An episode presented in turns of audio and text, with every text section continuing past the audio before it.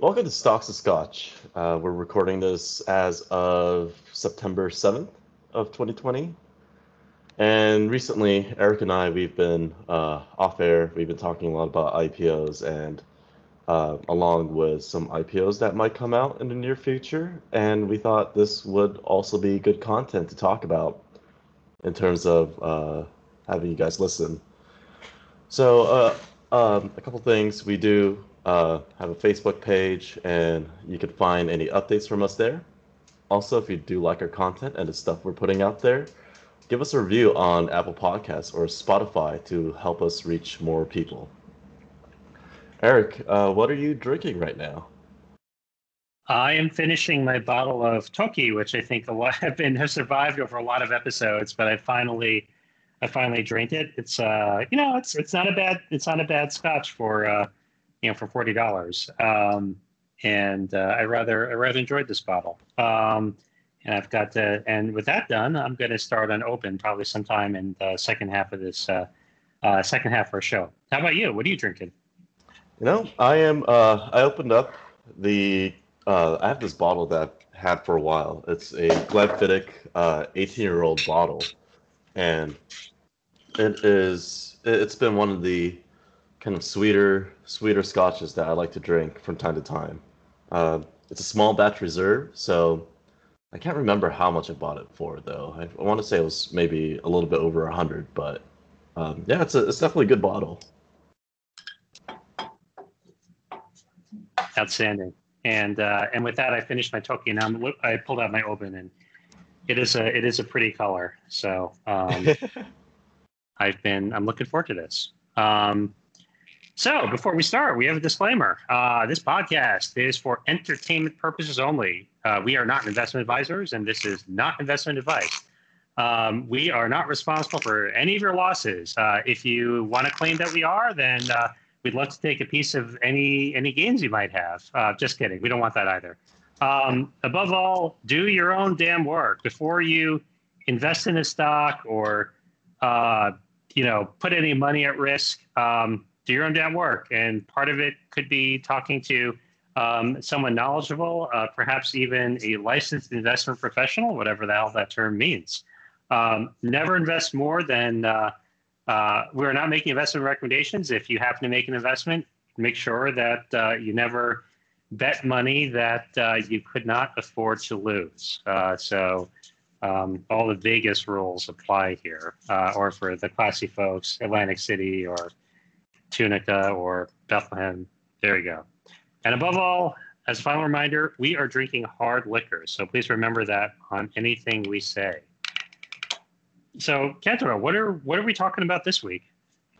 Uh, so we, like we said, uh, we want to talk about IPOs, and uh, IPOs they are basically the first time uh, public investors can start uh, going into buying shares of a company. Uh, do, do you want to talk about that, or should I should I go ahead with that? Yeah, sure. Let, let me give a little bit of a, a little bit of basics, right? In America, there are a lot of corporations, and the corporations are owned by people or they have owners. And uh, a lot of these are privately owned. They're just owned by, you know, it could be a local business. They're owned by like two or three people or one person or husband and wife or what have you. Um, an IPO is when that company, which is privately owned, wants to be able to sell ownership in the company, so shares in the company, to the general public. Um, and you know, as as they say, get access to the quote unquote capital markets. So now the company, um, you know, once you're uh, once you issue public stock, I mean, you've jumped through a lot of hoops to get there. Um, you can sell more stock if the company wants money, or the owners can sell more stock if they want to cash out. Or it actually, it's also helpful. This process also helpful in terms of their being able to, um, you know, issue debt in order to to borrow money. So um, an IPO is just basically a process together. It is the initial public offering of stock. Um, and IPOs are interesting. Um, you know, as we're going to talk about, there are there are a couple of ways to get information on them. So obviously, number one, they're in the headlines quite a bit. It's always a splashy headline. Um, you know, there there are some ways to get information, um, and um, a lot of the the companies, a lot of the multinational mega corporations who we all love, like uh, Google, Facebook, um, you know, and Apple. Uh, you know, well, Apple was a long time ago, but but Google and Facebook were more recent companies to actually, you know, they more recently tapped the IPO market. And so, um, you know, if you had bought in at the Google IPO, it was like I think it was like 100 bucks and went to like 85, and now the stock's like 1700, or it was. So that's a almost a 20x return. Or Facebook, I think when IPO'd, it was like um, I don't know, make a number up. I think it was like 25 bucks. Now it's like 300 bucks, and so that's like a you know 12x return. Um, you know, so the you know these are potentially ways which you know this was the first time which a member of the general public could have gotten um, a piece of the pie uh, buying into one of these. And and there are you know, and and this is a more traditional. There's some more untraditional ways to get into ownership of these companies even earlier. Um, but you know, that's why it's such a it, it's a it's a really big event. If you're at a company which has gone through an IPO, it's a big deal and it's a big celebration because a lot of work is required to get the company, not just legal work and, and papers and making slide decks and spreadsheets, that kind of thing. But I mean, there's a lot of organization building, um, a lot of professionalization, a lot of things to get you know kind of get the company quote unquote IPO ready. So uh, so that's that. But you know, at the same time, uh, IPOs are not without risk. I mean, these are you know these companies have never been in the public market, so that alone is a risk. Um, sometimes there are the companies are could be pretty interesting, but maybe things don't pan out as well as uh, they say, or you know maybe they do, but the IPO price is too high, and so there always there's always inherent risk. Um, and then on top of that, you know, again, they they haven't been a public company, they haven't been disseminating information to public investors, um, you know, in a long, consistent way. So you're getting the information for the first time, and so you know, there's there's risk in in not having, um, you know, not, not really having the full deck of information that you might have with a, a quote unquote well seasoned um, issuer. Um, so that, that's what I think about when you know when when I, when I think about the, the term IPO. Um, yeah, how about you? I mean, is there anything that, that comes to mind or that uh, you, you've always had questions about?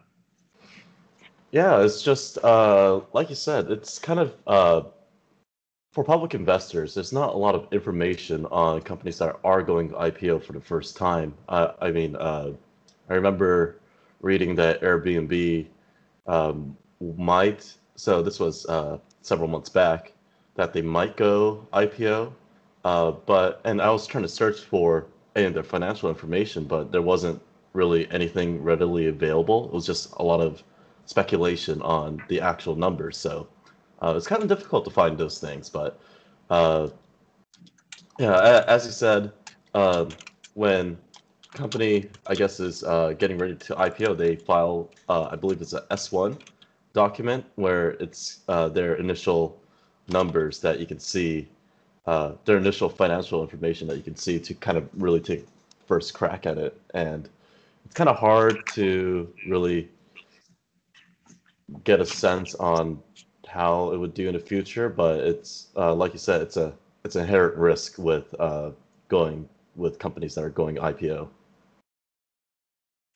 Yeah, and even when you do a lot of work, I mean, sometimes like the, the pricing is just is just too high. Um, mm-hmm. You know, I think one example that you and I were talking about before uh, before we hopped on uh, the podcast was was Uber. Um, it was hot. It was a a hot startup. It was one of the the biggest early unicorns, um, and it was a very buzzy IP. Well, they, there was a very buzzy fundraising process, and that fundraising process required them to basically value the company at progressively higher valuations. I don't remember the numbers anymore, but you know, like you know, they might do a Series E at valuing the company 20 billion, and a Series F, you know, venture funding round at you know like a 30 billion valuation or something like that. You know, I think they got to 80 billion or something because the last round was SoftBank, uh, which uh, you know we're going to talk about later on. But there's a very high number, and so there's a lot of pressure to um, have an IPO which value the company even higher than that. Um, and if they didn't, there are various penalty mechanisms that kick in. So they really, really wanted to get a, a high IPO stock price that valued the company at a high valuation, and it, it was too much. Um, you know, Uber. I think you know, generally speaking, I think they've delivered on. You know, the, the criticism of Uber is that they, they still don't make money. It's a software company, and they still somehow managed to torch a lot of money. Um, and setting COVID aside, um, and it, it's yeah, I, think people are critical of the stock for that reason. Um, not critical about other tech stocks, but Uber and Lyft kind of get that scrutiny. But um, the stock price has traded off from the IPO. Um, I think now Uber is probably like 33 bucks. I remember thinking, I actually don't remember remember the IPO price, but I remember thinking it was like 50 or 60 or something. Um, was traded down. So, um, you know, there was too much. It was it was it was um, priced too high. And Lyft actually kind of was sort of funny because um, Lyft actually jumped the gun and IPO'd before Uber, if I recall correctly. And um, the fact that that IPO process did not go well, and we'll kind of talk a little bit about what it means for an IPO to go well, um, meant that actually took some of the wind out of the sails for Uber. So Uber, you know, had to they had to, even though they priced their IPO too high, that was still after a couple of cuts from you know where they were hoping to IPO the company. So um, yeah, so there's always risk. I mean, you you have to. It's not it's not necessarily true that hot IPOs are going to trade up. Um, you know, now it feels like yeah, you kind of read about you know, every now and then there's a period in the market where it seems like every IPO doubles in the first day. It says, well, you know, that's true, but it's not always true. it doesn't have to be true for an IPO. Um, so um, so that's that. Yeah, yeah uh, not, you mentioned Uber. Uh, that was what last year, I believe, it IPO'd. I want to say yes, 2018 maybe 2018, 20. I want to say it's 2018. Okay. I'm Something. Like I don't remember. Yeah. but well, yeah, no, they, one... they said they were going to grow. They're going to continue growing revenue. They were going to be able to like pull their way from negative profitability to break even, and they kind of laid out a roadmap. Like Uber said, "Hey, we're going to do it by 2021." This is before COVID, and the stock ripped because oh yeah, finally these guys are delivering what they said they were going to do in the IPO, but then COVID hit. Anyway, sorry, I, I interrupted you. Go ahead. Oh no, no, no! I was just about to say that uh, you know uh, another another uh, IPO that we've had in like in the past decade is Facebook, but uh, that one has obviously ripped right from uh, its IPO. Yeah, yeah, I'm I'm a goddamn schmuck. I remember when it was at 17, like a few days after the IPO, and I thought about buying it, and I just, you know, I, I didn't. I mean, I didn't, and I'm that much poorer for it. That would be a 20x if you held it. Um, uh, but I remember around the time, like um, the whole dialogue was, you know, mobile apps were starting to come out, and they kept on talking about mobile as the future for Facebook. And um, I think initially it didn't it was really buzzy, but initially it kind of under was underwhelming, and the stock I think dropped to 17, and that would have been the buy. I remember, I, I, I do remember the moment I was considering this, and I decided to pass. I didn't do the work, and um, you know, boohoo. uh, but yeah, yeah. So that's Facebook, but Facebook's ancient history at this point. Um, um, you know, what what are you? You know, I, you know, Kentaro, a bunch of IPOs have, you know, kind of hit the slate right now. Um, what do you, what are they, and what do you think of them? Um, so there, uh, there is an IPO that you and I we've been talking for a few weeks at this point, uh, just because of news of it coming out, and uh, the main one that we've been like really considering and really looking into is Snowflake. And Snowflake is basically a cloud provider, uh, cloud computing provider.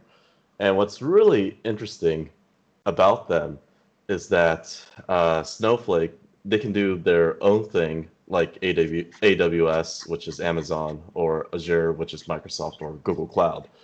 Uh, but they can uh, they can compete with them uh, with their products, but they can also live in harmony with those other cloud providers, meaning like if you store data on AWS or uh, another provider, um, you can actually use the Snowflake platform to utilize uh, the data from those other cloud providers. And um, we use it at work, uh, the at, at, my job, uh, and it's the general sentiment around Snowflake has been very good. That it's very efficient, it's very quick. Uh, the amount of work that you need to, the amount of time for the work of like data remediation within Snowflake uh, really cuts down on the amount of time you use to do that, uh, rather than historically uh, using like a mainframe system or uh, like your on-site data data services or whatnot. So uh, I think I think it's a very interesting play. Uh, we saw the S1 filing. Uh, can't remember how uh, last week, two weeks ago, uh, we were talking about it, and their revenue from like 2018 to 2019, like jumped uh, something absurd like 170 percent, and their gross profit is up over 220 percent. But uh, I think they're still running a loss, but they are a very new company at this point, like uh, those Silicon Valley techies. Uh, it's a very new company still, so they're still, I guess, working on getting that customer base and uh, just getting to a place where they can start providing profits.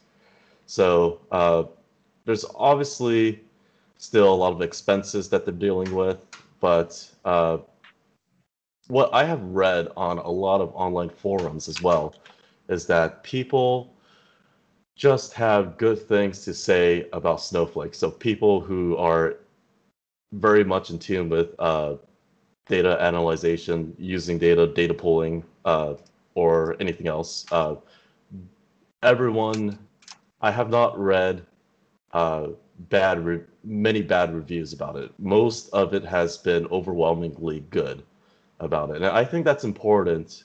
Where if it's a prod if it's uh, a company that's about to go IPO, what do other people feel their product is like? How do they believe that product is helping them? And uh, with that, does that mean that more companies are going to see the value in that and switch over to Snowflake?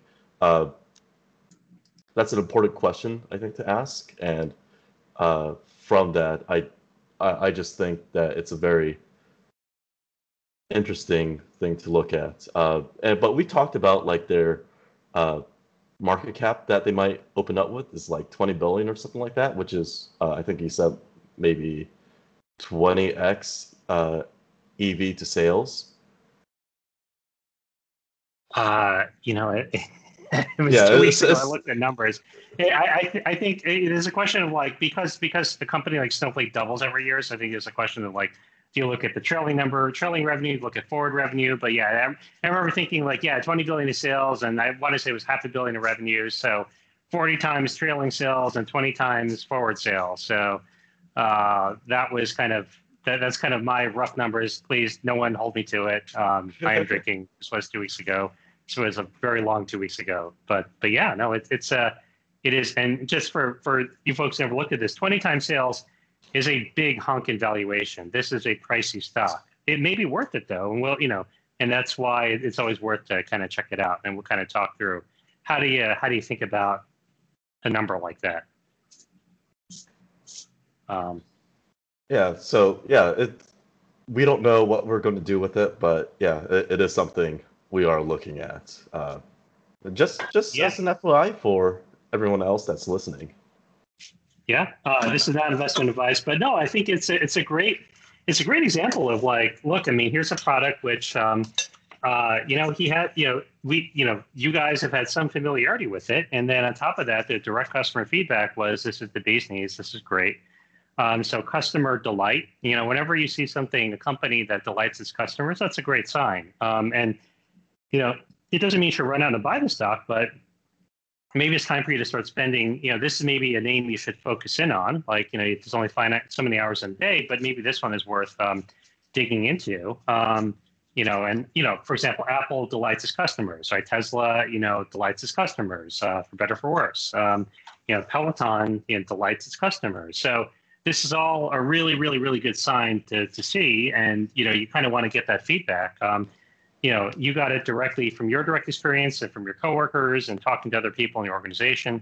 Um, you know, you know, professional investors sometimes do things like they, like a lot of this, like like IT infrastructure stuff. I mean, people will like go on um, on LinkedIn and just like you know, kind of cold call or, or reach out to like folks who might seem like they might use the product and might have an opinion or listed as one of their core, you know, one of their skills. And so hedge fund guys will reach out to me like, yeah, what do you think of this new product? Or like, what do you think of Snowflake? And they'll get direct feedback. Or they'll go on Reddit. And, you know, Reddit actually is a great source for, you know, actually focused, concentrated, expert, filtered, and ranked, um, you know, feedback. Uh, so you know that might be one way.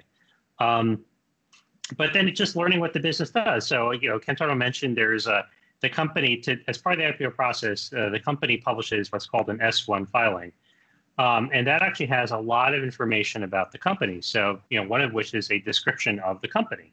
What do they do? And you read it, and you're like, okay, does this make sense or not? And you know, one of the one of the concerns. So we've talked about um, a lot of cloud providers. That there's the big three, and um, you know, a lot of companies have reservations against you know giving um, you know you know having their infor- information with Amazon, who might be competing with them, and they don't really trust Amazon. And you know, Azure seems like a pretty decent product, and Microsoft seems inoffensive. Um, there's a third option, Google Cloud, but you know, a friend of mine was talking about how how much Google Cloud sucked. So, uh, like, he couldn't get nodes on demand, so he had to pay for a node full time and just keep it live. And you know, I, I don't know what that means, but I mean, it sounds it sounds expensive and wasteful, and that's not what tech is supposed to be all about. So, you know, Snowflake allows you to kind of be independent of my read of Snowflake is that it allows you to be independent of these three knuckleheads. You can pick, you know, um, they buy capacity in all three cloud systems, and you know they take care of all the dirty work. Um, and uh, you know you're not you're not beholden to Amazon or, or Microsoft or what have you. And that you know by itself seems like a pretty valuable service. Um, and then there are other there, there's a bigger picture of like their data. There's a whole data silo. I, I'm I'm not smart enough to really talk about it or discuss it, but you know again you know as, as Kento mentioned, data is moving off of your personal computer. It's moving off of like an AS4000 server sitting in some warehouse that the company owns moving to the cloud and you know all that that's it's not just a matter of uploading this stuff to a giant google drive you know there, there's ways of organizing data and making sure people have you know who has data access stuff like that. So um, you know I, I, think i think whatever snowflake does it does it you know encompasses all these services. So there's more than just sort of a you know kind of an interstitial layer between you and and the uh, and the cloud provider. Um, but uh, but they they are, you know, it, and and so how do you so how do you think about how do you think about these stocks? And I'm not going to claim to be an expert here, but um, the first thing is, um, you know, what's their total addressable market? And I think the S1 will talk to you a little bit about that. Um, the other thing to look out for is that in addition to an S1 filing, companies will do, you know, what's called a roadshow presentation. And usually those aren't open to the general public, but a lot of companies will actually do so out of convenience, especially during COVID. Um, they'll put up, they'll do webcasts. Um, and so, um, you know, I, one, one common uh, site is called retailroadshow.com, and that is uh, they'll you know, roadshows from a bunch of different, um, you know, a bunch of different uh, uh, companies. So I don't, I, I, didn't see Snowflake there, but it could be, and that's an easy way to, for a company to see like the company explain itself and they talk about their business and why they're so good, and you know what's the total addressable market and why I should buy the stock. So it's you know it's a big marketing exercise, but they're pretty informative. Um, and and that's that. So anyway, so um, uh, in the S1, you get the shares outstanding, you get the net debt, and then someone will you have to figure out the stock price. So you, know you'll uh, you have to ask your friendly equity capital markets investment banker for what the guidance is on stock price. But you know you take a number, you put it in, and you calculate the enterprise value, and you've got um, their trailing. Also from the S1, you've got their trailing revenues, and for tech company, people look at EV to revenue. Fine, for better for worse. Look at trailing revenue and forward revenue. So one one way to you know one you know, one set of folks who who've done all that for you is um, for these tech companies is uh, there's a website called publiccomps.com. Uh, so that's public and then public with a C and comps with a C. So there are two C's. Um, and uh, let's check it out. They've got this dashboard. They've got an IPO dashboard, and they lay out like, yeah, all these software companies. You know, how do they compare? And then when you look at it, it it's sort of rel- it's sort of like Yeah, you know, PagerDuty is at one end, it's at the, the cheapest end, uh, which to me is still extraordinary multiple. But you know, PagerDuty is um, it's it's a less basically if something goes down, PagerDuty will monitor and send you and send the IT team an alert. Right. So it's it's a useful service, but it's not as exciting as Zoom, which is like the highest valued stock out there, uh, even more than Shopify. And um, Zoom people are like, well, the TAM is you know 11 billion D dollars, and uh, they're going to take it all or whatever because you know no one uses Google Hangouts or Skype or you know any other video conferencing app, application. Um, and there's a perceived difference in quality, and so you know, and also, and these guys have spread the numbers for Snowflake in terms of some of their other metrics. So, you know, one, you know, there's a qualitative assessment of, you know, how how good is the business? You know, is this are we talking Zoom? Are we talking PagerDuty?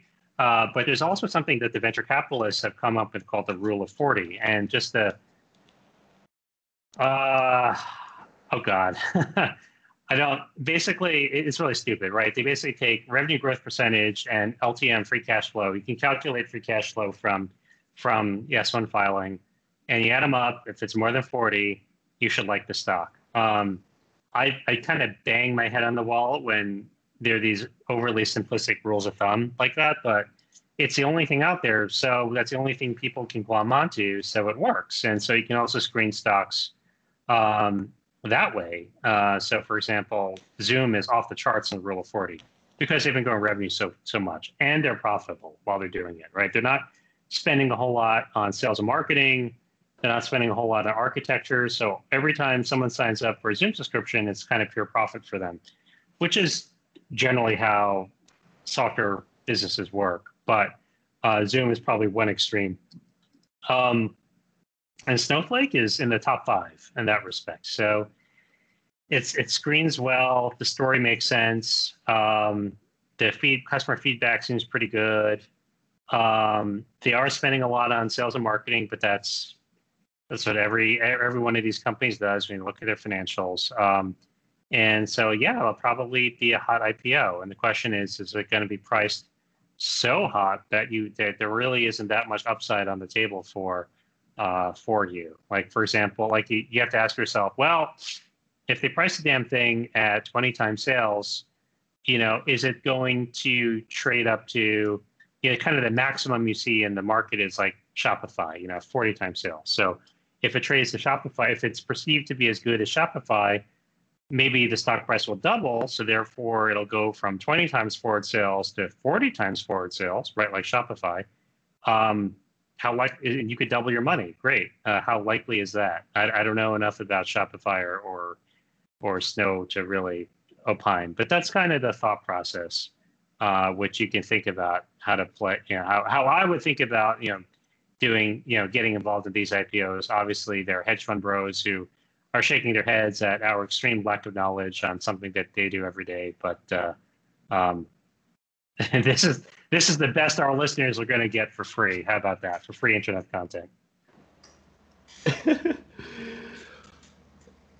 yeah, it's uh, uh, that that was really informative. Uh, I remember you shared uh, the public comps uh, website uh, with me, and yeah, that that was a lot of information that was provided, and it, it was it was fantastic. Uh, I, I'm looking forward to like seeing more um, information on Snow, but uh, I guess for now, uh, I think they might. What is it? IPO either this month or next month, something like that. So it's it's pretty soon. Yeah, yeah. Usually after, uh, yeah, if I remember, look, the, the calendars change around from the days that I was an investment banker, but yeah, they usually don't IPO stuff in August because you know, people are at the Hamptons and they don't want to be bothered with IPOs. So, but Labor Day, in theory, people are butts are back in, you know, in seats and uh, uh, they should launch. And the you know roadshow will be a couple days and um, they'll you know they're they're they'll price the IPO. And we will talk a little bit about the mechanics of an IPO um, a little bit. But um, you know, why don't we why don't we go through the rest of the hot IPOs out there? What what else are you looking at? Uh, so I haven't really looked at this one. I know you've looked at this one, and that's Unity. Uh, and Unity, um, I believe they're a gla- game platform maker. Um, I don't know if you have anything more to say. I, am pretty sure you looked at their S1 as well. You know, I, I looked at it in the sense that I pulled it up and I got busy and I didn't I didn't I didn't look at it. So um, I um, I thought about like who do I know in the game development world who could help me out here, and I just sort of dropped it there, and I got tied up on some other stuff. So I apologize. I did not dig into Unity, but but the, the, the story is that basically like listen people who are doing you know mobile games have have evolved quite a bit. They're pretty high end now. Uh, but um, game development takes a lot of resources. And so um, an increasing trend is uh, you know um, basically licensing an engine um, to instead of coding yours from scratch or rolling your own um, you uh, you outsource it to like an like Epic Games, a Fortnite. You all play Fortnite, or some of you play Fortnite. Um, their claim to fame was actually before that was the Unreal game engine. So if you like first-person shooters because you're that kind of violent type of individual, um, yeah, there was the Quake engine, there was the um, the Unreal engine, and you'd see people do their development work licensing one one of those two, right? So um, that was sort of the granddaddy of this business model. Um, and Unity does that, but for mobile devices. And that's important because there are a lot of mobile devices out there, like bug testing an app on with like, you know, all the different, like there, there, there are like 100 different iPhone variations between different models and different, you know, have upgraded to the latest iOS. And then Android is even worse. The fragmentation problem is off the scale. So I have not read the IPO. I imagine that Unity solves this problem for you um, by building a kind of a simple one engine that works, and then will you know compile on all this other stuff and run stuff without bugs. Um, I remember reading they had like 50% of like the mobile gaming share. Um, so that's interesting. So to me, this is a bet on like mobile gaming spend. Um, and um, you know, and and and indie develop, you know, mobile games are still more of an indie development world as opposed to uh, for y'all playing, you know, AAA, you know, computer games. I mean, those are like almost movie productions, right? You have a studio, it's got a budget of hundred million dollars, and they crank out an amazing product, but they can only do it, you know, once every five years, that sort of thing. And so, you know, a lot of mobile games don't have that kind of you know, it's just not like that. So, you know, kind of the lighter, quicker, more flexible, uh, quicker to market. These are all valuable things um, that I think apply to Unity and should make the business attractive um, and should make the IPO hot. And then then that gets us right to the the snowflake question of like, well, did they price it too high? And there's not a lot of you know, what are the upsides left on the table for you as someone buying into the IPO? So all that, I don't know. someone else is going to do the work. Yeah, you bring a good point on. Um, well, since we only have so many hours in a day, we got to focus our time on something, and so we haven't really spent time on Unity, uh, more on Snowflake in that matter. Not all of our time because we're doing other things as well, but uh, Unity just kind of isn't in our radar right now. But I feel like uh, one of the things that we should maybe touch up upon on Unity is how Apple, they are kind of playing around with their app store in terms of what they allow to be on their app store. So, for example, uh, I think it was, uh, I think they're not allowing anything to be uh, any games that have an Unreal Engine. I, I don't remember if it's Unreal Engine or yeah. something else, but yeah, they're not yeah, allowing yeah. anything that has an Unreal Engine on their app store. So Fortnite was actually taking out and they put in PUBG instead. But uh, yeah, that, that's that is also I think a consideration that needs to be made in terms of since that if the game gaming platform for some reason was all of a sudden not allowed on the Apple App Store, or I, I don't really see. Uh, uh, I don't know about the Android uh, App Store if uh, there'll be any problems with that. But um, I think the Apple App Store has a lot more users anyway. So if they're not allowed on the Apple App Store, then that really I think eats into their numbers as well. So it's it's also uh, figuring out where in the pipeline they are going to be used and how uh, if that pipeline was somehow disrupted, uh, what will happen to them? Yeah, it's um, it's a bigger question for mobile gaming. Um, you know, I think um, you know the fight over so Unreal is owned by Epic, and Epic is basic. So that just to back up a little bit. So the Google App Play Store and the Apple App Store, um, they basically take a thirty percent cut of any billings run through your app, and so and yeah, it kind of adds up. So um, you know, for example, Netflix, you are not allowed to sign up for Netflix, sign up a Netflix account through the apps. You have to do it offline, and then, uh, or you know, all, you know, through your desktop computer. And that's because they don't want to pay Apple a thirty percent cut. So Epic is trying to break this thirty percent stranglehold. Um, they're picking a fight with Apple. They're litigating it, and um, they've potentially breached the, uh, you know, the user license that they have for the App Store. Um, and so Apple yanked their their access. So we'll see how that process plays out. It's sort of an antitrust issue. Um, but um, for all you legal nerds out there, uh, but yeah, that that's ongoing. Um, so far as I can tell, like so long as you know you you agree to pay the king thirty percent, then you know you, you, won't have any problems. But uh, um, but that is uh, that is a pretty meaty cut of uh, you know um, someone's billings. But that's why Apple stock trades has been on fire, and Google is, you know, kind of a less good version of that, but uh, their their stock is doing pretty well too. Um, so, so uh, if we could talk about like another another IPO that might come out, we don't know if it's going to come out, um, and that is uh, Airbnb. And I, I know I remember that you had some reservations about Airbnb, but uh, so they have not filed uh, an S1, I believe, yet. Uh, I think they were supposed to IPO sometime this year, but because of Corona, everything just kind of went down the shitters. Um, and so I think they were holding off. No one's traveling. No one is uh, booking like hotels or whatnot. Uh, I, I, think uh, so. The business model of Airbnb is I, have never used Airbnb, but from a very quick understanding of it. It's basically people rent out like their unused rooms or something like that, and uh, they can get money from uh, those obviously people who are uh, staying in their unused rooms, and Airbnb takes a cut. They're kind of like a platform for that, so it's been replacing a lot of hotel uh, hotel stayers. Uh, so sorry, hotel stayers have been replacing hotels with Airbnb. But uh, yeah, how do you feel? What do you think about Airbnb?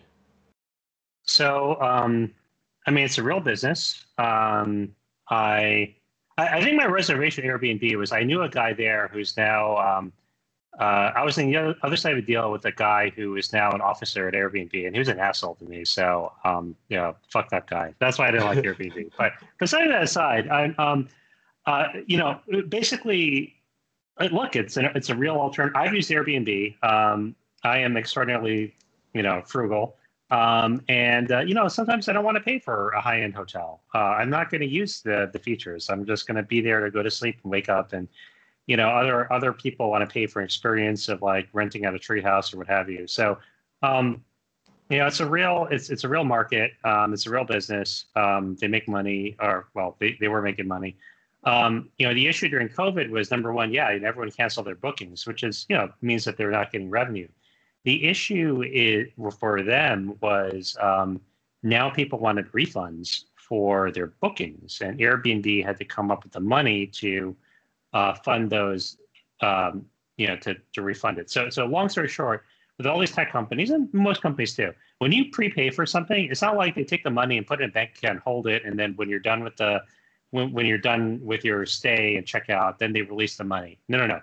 The minute you give them the money, they spend it on something else. So if they if they're in a situation where they need to do a huge amount of refunds all at once, they have to look around and get get cash. I mean, like where do you get cash? Um, and so they had a moment of crisis. They did an emergency financing with some some hedge fund guys, and um, um, they got the money and they're fine now. And I saw on Twitter the other day someone put out a, a comparison of like how occupancy of hotels remains depressed, but Airbnb has recovered very well. And part of that's because people don't want to stay in a big hotel where they have to share an elevator. They just want to stay in a single family house, right? Which is, you know, and that's where you go to for Airbnb. So, um, you know, so they're back. And yeah, there's, uh, they, they, they were, they had the same pressure as Uber where they had to file for an IPO in a given year. In this case, it's 2020. Um, otherwise, bad things start to happen. Um, yeah, maybe not so bad, but you know, just this, you know, stuff happens. And um, um, so they really want IPO. So they're they're they the I think they filed an S1 confidentially. Uh, so there may be a public filing coming out soon. Um, something called a SPAC, a special purpose uh, acquisition company, reached out to them to kind of preempt an IPO process, and they got shot down. Um, but we'll see. Um, what is what is uh, uh, an Airbnb IPO worth? I don't know because I haven't seen any numbers. So I guess we'll have to hold this question until they uh, um, until such day, such time that the IPO is actually filed and we can actually see their financials. So Eric, uh, with that kind of concluded, so th- those are kind of like the three hot like IPOs that we have like heard about and um, kind of are looking into, but uh, I guess in summary, so how do IPOs actually work? Like, how does a company go about uh, doing an IPO? Okay, well, now, now we shall begin. What are the mechanics of an IPO process, right? So, long story short, you are a company. You have owners. The owners want to sell, you know, sell stock publicly, right? So then you kick off an IPO process. The first thing you do is you hire an investment banker or a bunch of investment bankers. And um, there's something called a beauty pageant. Um, I know, I know. This these were all coined. These were terms coined by the patriarchy decades ago, but that's what it's called. Um, and you, based on that, you pick an underwriter, or you pick an investment bank to be the quote unquote underwriter. So they basically will manage the IPO process for you. Um, and um, as part of that, you also hire lawyers. You prepare an S1 filing, and the investment banks will help you um, create the presentation that we talked about, uh, the, the roadshow presentation, and then they also um, will start to line up large investors uh, to be, you know, to, to basically make up the roadshow. The roadshow is you go into the management of the company goes on the road and basically sells their story to money managers out there, hedge funds, mutual funds, what have you, um, and try to get them interested in, in buy shares in the IPO. So um, that process is, um, you know, it, it's the um, the roadshow process. And at the end of the roadshow process, the investment bank goes around all of them and says, okay, well, how much do you want? So this process called book building or building the book. And so they go around and say, okay, at this IPO process, how, at this IPO price, how much are you going to buy? And this IP, and, and so it's almost like everyone kind of submits tiers of, of, you know, kind of indications of interest at different, um, you know, different prices. So and then based on that, the underwriter picks a price. That's the IPO price, and that's where you know. So that's where the the deal set. So um, the you know while the system ostensibly is based on feedback from investors, um, I think anyone who's been looking at IPOs for the past you know 50 years realize that the process is deliberately inefficient. Right? It's actually not the process is not engineered to maximize the price for the company in the IPO. And the actual goal, and there are, you know, people are pretty open about it, is to have an IPO that trades well. And what that means is that the stock price trades up after the IPO. And the easiest way to do that is to price the IPO cheap. So, you know, I when I was, you know, into doing this stuff, I mean, we had um, there was a concept called IPO discount. So if um, you had company A, B, and C that already had public stocks, and you figured out the valuation multiples, and you company D was coming along for the IPO. Um, very commonly, you would price it uh, like a 15% discount, and like this, the mental midgetry associated with the 15% is unbelievable. But you know, basically, that was the IPO discount. You people bought into your IPO because you were cheap relative cheap compared to your comps, right? If you didn't have any other differentiating story. Um, and in doing so, you kind of guarantee that, like, yeah, you know, in the first day you should trade up, you know, at least 15%. You know, it's, it's, it's not quite 15%, but, you know, bear with me. Um, and then um, the the other the other thing uh, and, and, so if you follow that playbook, you start to realize that, oh, this is why we see a lot of IPO ripping, you know, IPO rips on the first day. Like, you know, it's up 40% the first day. It's not up 15%, it's up 40%, it's up 80%, it's up 100%, um, as some of the more recent IPOs. And uh, this stuff which we saw in the original dot-com mania, and you see periodically. Look, hot IPOs, everybody wants a piece of the allocation. They don't get enough allocation. There's a scarcity in an IPO. Um, they're only going to sell a small portion of the ownership of a company.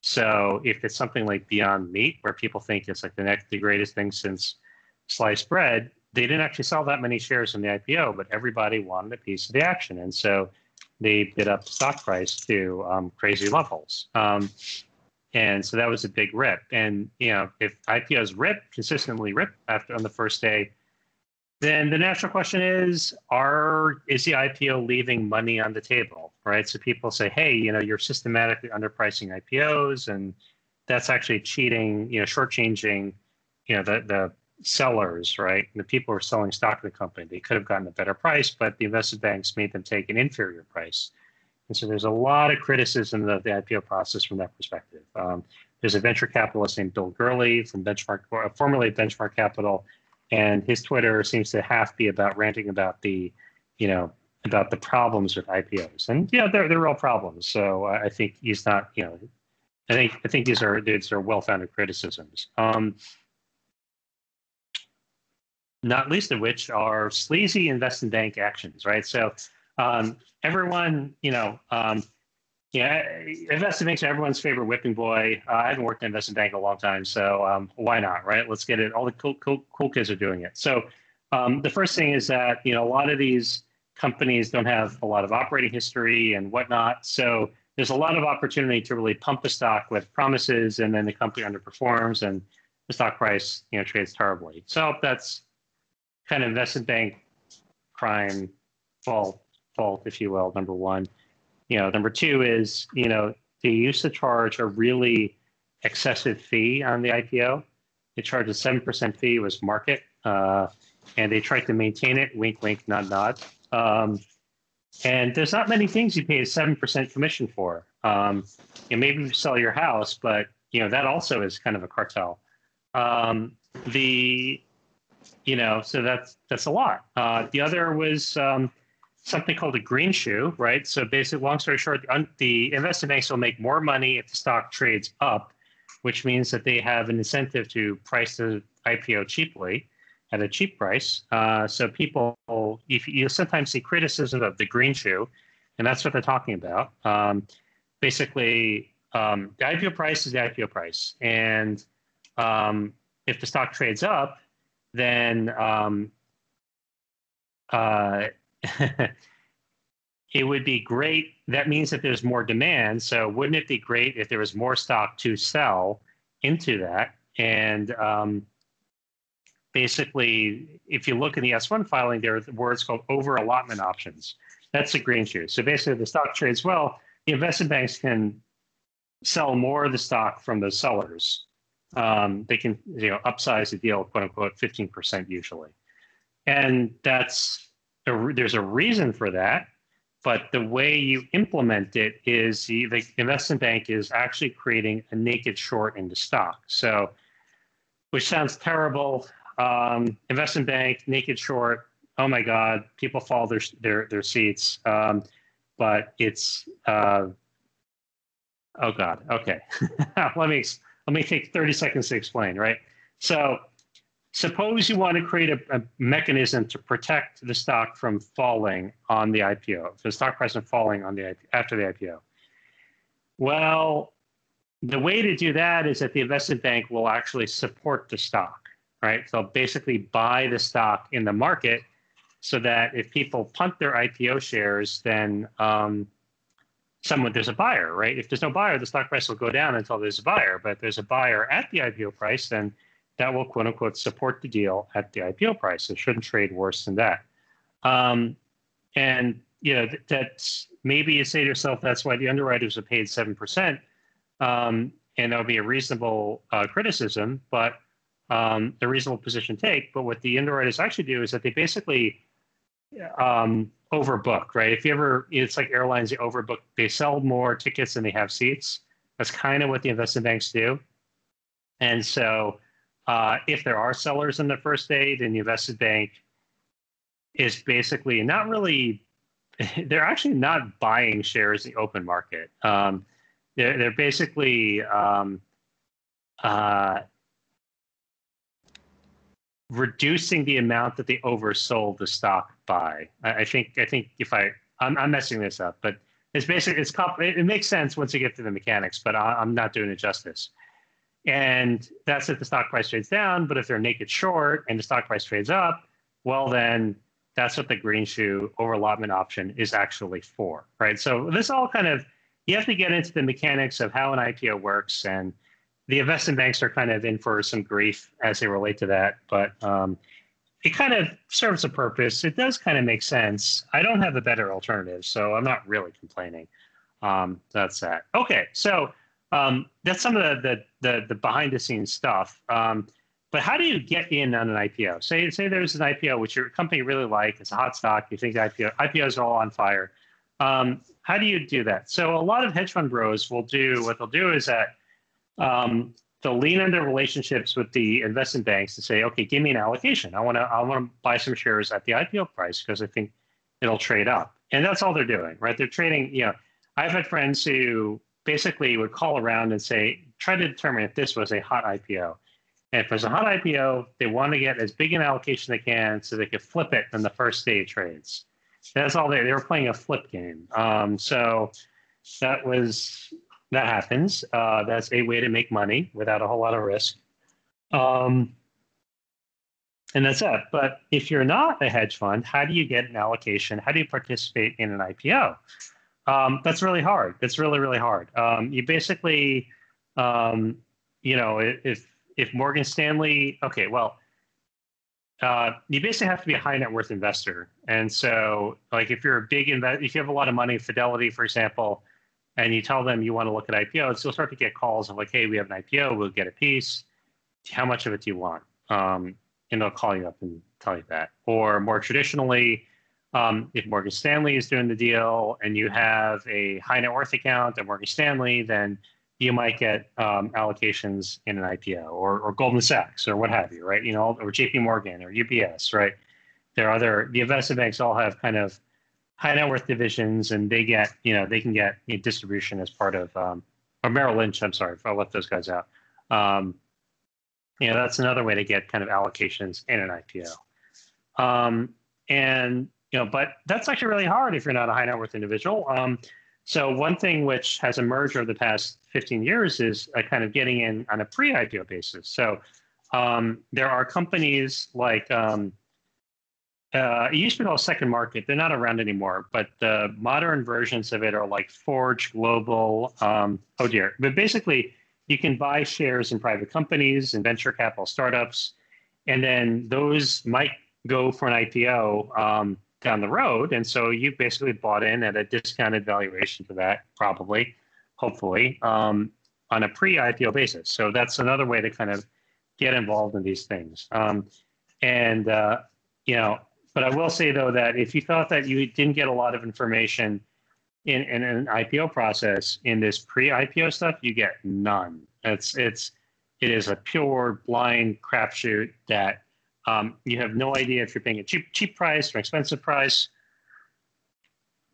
All you're doing is you're kind of leveraging. You're assuming the people uh, you're, you're you can see where other people invested, and that'll give you a little bit of information but uh, you really have no information. So, you know, that's one way to do this, but it's really, it's really hard. It's really, really hard. Um, I've looked at a bunch of these and I've passed on startups which I've used and apps that I've used, stuff like that, because there wasn't information. And you basically have to know someone at the company to kind of tell you the story and kind of give you, you know, kind of, yeah, all the stuff that you get as part of an IPO. Um, you need someone to kind of like you know provide that story to you. So um, so that's that. Yeah, I mean you know look, I mean maybe you know you're good friends with a venture capitalist and they they've got some scuttlebutt in the company and you know they can help you you know and that they'll they can guide you there. But um, you know, other than that, it, it is really hard. So um,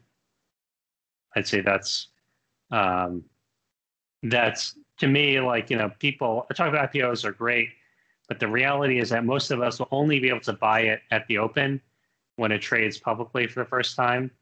Um, and if it trades up, you're trading you're paying a higher price that way than if you did if you were part of the IPO. It's higher price than if you got in a pre-IPO basis. So wouldn't it be great to get in earlier? And those are kind of two two ways that you know I can think of. I think that was great. So, that was a lot of information.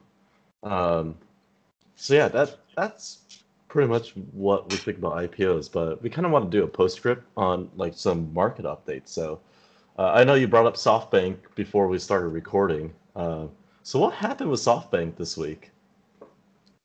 yeah, these, these motherfuckers. Okay, so um, long story short, just the tech stocks have all been ripping and it, they've gone parabolic. So Tesla, you know, my bet, my bet more is is one, but all these guys have just been have been going through the roof. Like all the all the SaaS stocks that we were talking about earlier on publiccomps.com, um, all the software names, um, and it turns out that um, so I think last week. Um, oh, okay. So so and the speculation has been a lot of the stock price action has been driven by buying related to options activities. So I think Kenton and I were planning on talking about options for a bit. We never got around to it. But long story short, um, options are a way of making a leveraged kind of specific bet on the stock price. Uh, but there are small dollars, and you know, instead of you know, maybe instead of paying two thousand dollars for a Tesla stock, I could pay fifty dollars uh, to make an options bet. And it's a different kind of bet than buying the stock. But you know, if I've you know so many budgeted dollars, I can buy more options than I could if buying the stock. And so, um, you know, what people were doing was that they're buying these really risky. I'm going to throw some terms up there. Out of the money, short dated calls. Uh, so basically, they're they're betting that the stock price is going to go up a lot this week, right? So it's a super narrow, risky bet. But there was a lot of this kind of betting activity. And what turns out, what people have discovered is that if you get a lot of people to bum rush the options market, by buying these again small dollar but out of the money short dated in other words cheap call options in other words betting on the upside what happens is that the people who are selling options to you um, you know it's not like they uh, they can you know they don't want to be outright expo- they don't want to be exposed on market basis so they what they do is they they'll sell you the option now they're short the option and they'll hedge it. And they hedge it through something called delta hedging. So if you, I don't want to go through details, but if y'all look up Black Scholes options hedging, this is the simple version of delta hedging. And basically, what you do is you go out and you buy, you know, you know, stock in the company, the underlying stock. The option is always in reference to an underlying stock. The way you delta hedge a call option is you, among other things, you buy a ratio of, you know, certain ratio of shares in the um, stock of the company, and that changes based on a bunch of inputs. Well, if you bum rush the options market, you suddenly force the, the market maker, the, the option dealers, if you will, to suddenly do a lot of delta hedging, which means that they have to buy a lot of shares. And under certain circumstances, uh, it's a low float stock or there's a heavily shorted stock, um, that'll trigger um, an upward price spiral. Uh, could so if it's it could be short squeeze, it could be something else, but um, it could be a combination of those. But you know, in other words, if you bum rush the call options market with a limited budget, you can actually get somebody else to buy a lot of stock in the company and thereby drive up the stock price. All right. So if they if these guys have to buy stock in any given moment, they have to be sellers. If there aren't sellers, well, the price has to be higher. So that will raise stock price. Um, and we saw this playbook run again and again and again and again on Tesla. Um, and then last week, um, you know, Citadel, one of the options guys, disclosed. I forget how they said it or what, what channel they said it, but it was all over Twitter. They said basically, yeah, there's a large institutional buyer running the strategy, and so it's not the Robin Hooders, it's not retail guys, not the Wall Street bets people where this stuff was first publicized, um, but it's actually some large pot of money is doing this. And it turns out that large pot of money was SoftBank. So SoftBank is, if you don't know, it's this, um, um, I guess, uh, I guess you call him a Zainichi Korean guy in Japan who uh, runs a, a, public company called SoftBank. And they invest in, they basically invest in a lot of things. Um, and um, they've made some really good bets like Alibaba and Yahoo Japan. Um, they made some really bad bets. Um, and um, one of those bad bets were like WeWork and Uber. Um, so they've been a, they've been kind of a crazy tech investor. They've been late stage venture capital rounds, outbidding everybody else, and doing crazy things. And as it turns out, they're not done doing crazy things, despite having lost a lot of money on WeWork and I don't know Uber and Airbnb and what have you. Um, but they basically ran this they, they basically plowed um, 30 billion into the strategy where they bought tech stocks and then they bought a ton of options on those tech stocks and it was and that is probably the best explanation for why all these tech stocks have been on this gigantic rip like this this this unbelievable rip through all of august um, and um, that's fine except that this kind of sounds like to me like market manipulation by SoftBank. And by the way, SoftBank is a public company. It's a Japanese public company. It's got shareholders uh, who a lot of you know a lot of Japanese individuals like retail investors on SoftBank shares, and they don't want to own a hedge fund, which is driving what's called a gamma squeeze. But the whole process, the cycle I described, is called a gamma squeeze. I don't want to go through it, but um, you can you can Google it. Um, you know, there's some borderline market manipulation it's maybe not really what a public company is supposed to do, like run like a skeevy hedge fund. But they hired a bunch of skeevy hedge fund guys from Deutsche Bank, and those guys, you know, they leopards don't change their spots. So, um, you know, they saw an opportunity, ran with it. So far, they've made money on it, but you know, now that they've been exposed and have exited, allegedly have exited a lot of their positions, and you know, if they were the big buyer, the big crazy buyer driving up tech valuations what happens when they stop buying? And does that mean that tech stocks come down from their crazy valuations, from arguably manipulated stock prices and manipulated upwards into unbelievable territory? So that's what we're going to find out this week. Um, you know, um, you know, if if that's been the the big action driving up stock prices, um, you know, does that when they stop, does that let air out of the market for these tech stocks? And you know, for the back half of last week, I mean, it has like all these tech stocks were down like six, you know, six to eight percent each across the board Thursday and Friday. There was a little rebound that, at market closed on Friday. Um, people have said, well, it was the options dealers, you know, cleaning up their stuff, and so that put a bid back in the market, so the stock price went back up. But, but long story short, SoftBank is not doing this anymore, um, and so uh, if this was a hidden hand driving up stock prices, then um, when they stop, what happens? Is it look out below? So I think a lot of um, a lot of people who are been conditioned to buy the dip. Um, you know, if the stock market is down five percent, the winning strategy is just buy it; it'll go back up. I mean, yeah, it's worked. It'll work up until uh, right up until the day it doesn't work, and uh, you know maybe we're going to enter a period where it doesn't work. And you know, stock prices, stock market was down two days in a row, three days in a row last week, and the Fed did not jump in. You know, Jerome Powell did not come in saying, "Hey, you know, we're going to support the market. We're going to do all kind of stuff."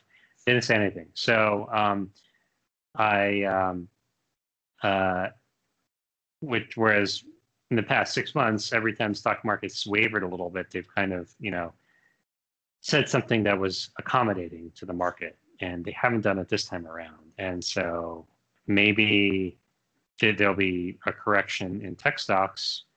Tech correction meaning they go down. So, so we'll see. And you know, if they go down a lot, then that'll impact the IPO market for the tech names that we were talking about earlier, Snowflake and Unity. Um, means people are chasing these like stratospheric names because stocks never go down.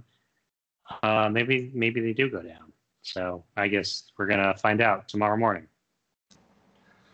I like how um, well at, at the end you also mentioned that um, th- Thursday, Friday, it was a huge, uh, huge downward sp- uh, spiral for a lot of these tech companies, and uh, I just kind of want to put it out there. It's it's really easy to talk about winning strats, uh, stocks, or uh, whatnot when the market is doing well, but it's a lot more difficult to talk about things when uh, things are not going well, and I think that's what we want to emphasize is that uh, even though things may not be going well, uh, I think you mentioned it before uh, about Jim Cramer always saying uh, that there's always a bull market somewhere. And what we try to think about is, well, where is our opportunity during these phases? Because uh, stocks, they may not always go up, but there's there's got to be an opportunity somewhere else. Yeah, and the best way to be in a position to even look at those opportunities is to, you know, not be getting destroyed on you know an area you're overexposed already. So you know, it's always you know, I think um, people talk about, um, you know, risk management, and I, I tell people the best way to, ma- to learn risk management is just like you know go to a blackjack table and like put money down and you realize like for me i realize like yeah you know i think differently when i'm like deeply in the hole and I think differently if I'm like ahead. And so I try to avoid being in the hole. I've been very unsuccessful at that, but you know, um, you know, it does it does have avoiding avoiding bad beats um, is or you know basically the the concern here is that tech stocks have a long way to fall because valuations are so high. So maybe you want to manage that risk by lightening up and taking some money off the table and um, you know, we're going to be entering kind of a weird period, and maybe this is not the time to buy the dip. So, um, yeah, anyway, that, that's how I think about it. And with that, I think uh, we'll call uh, call the episode. So I am your co-host, Kentaro. And I'm your other co-host, Eric. Have a good night. Night, folks.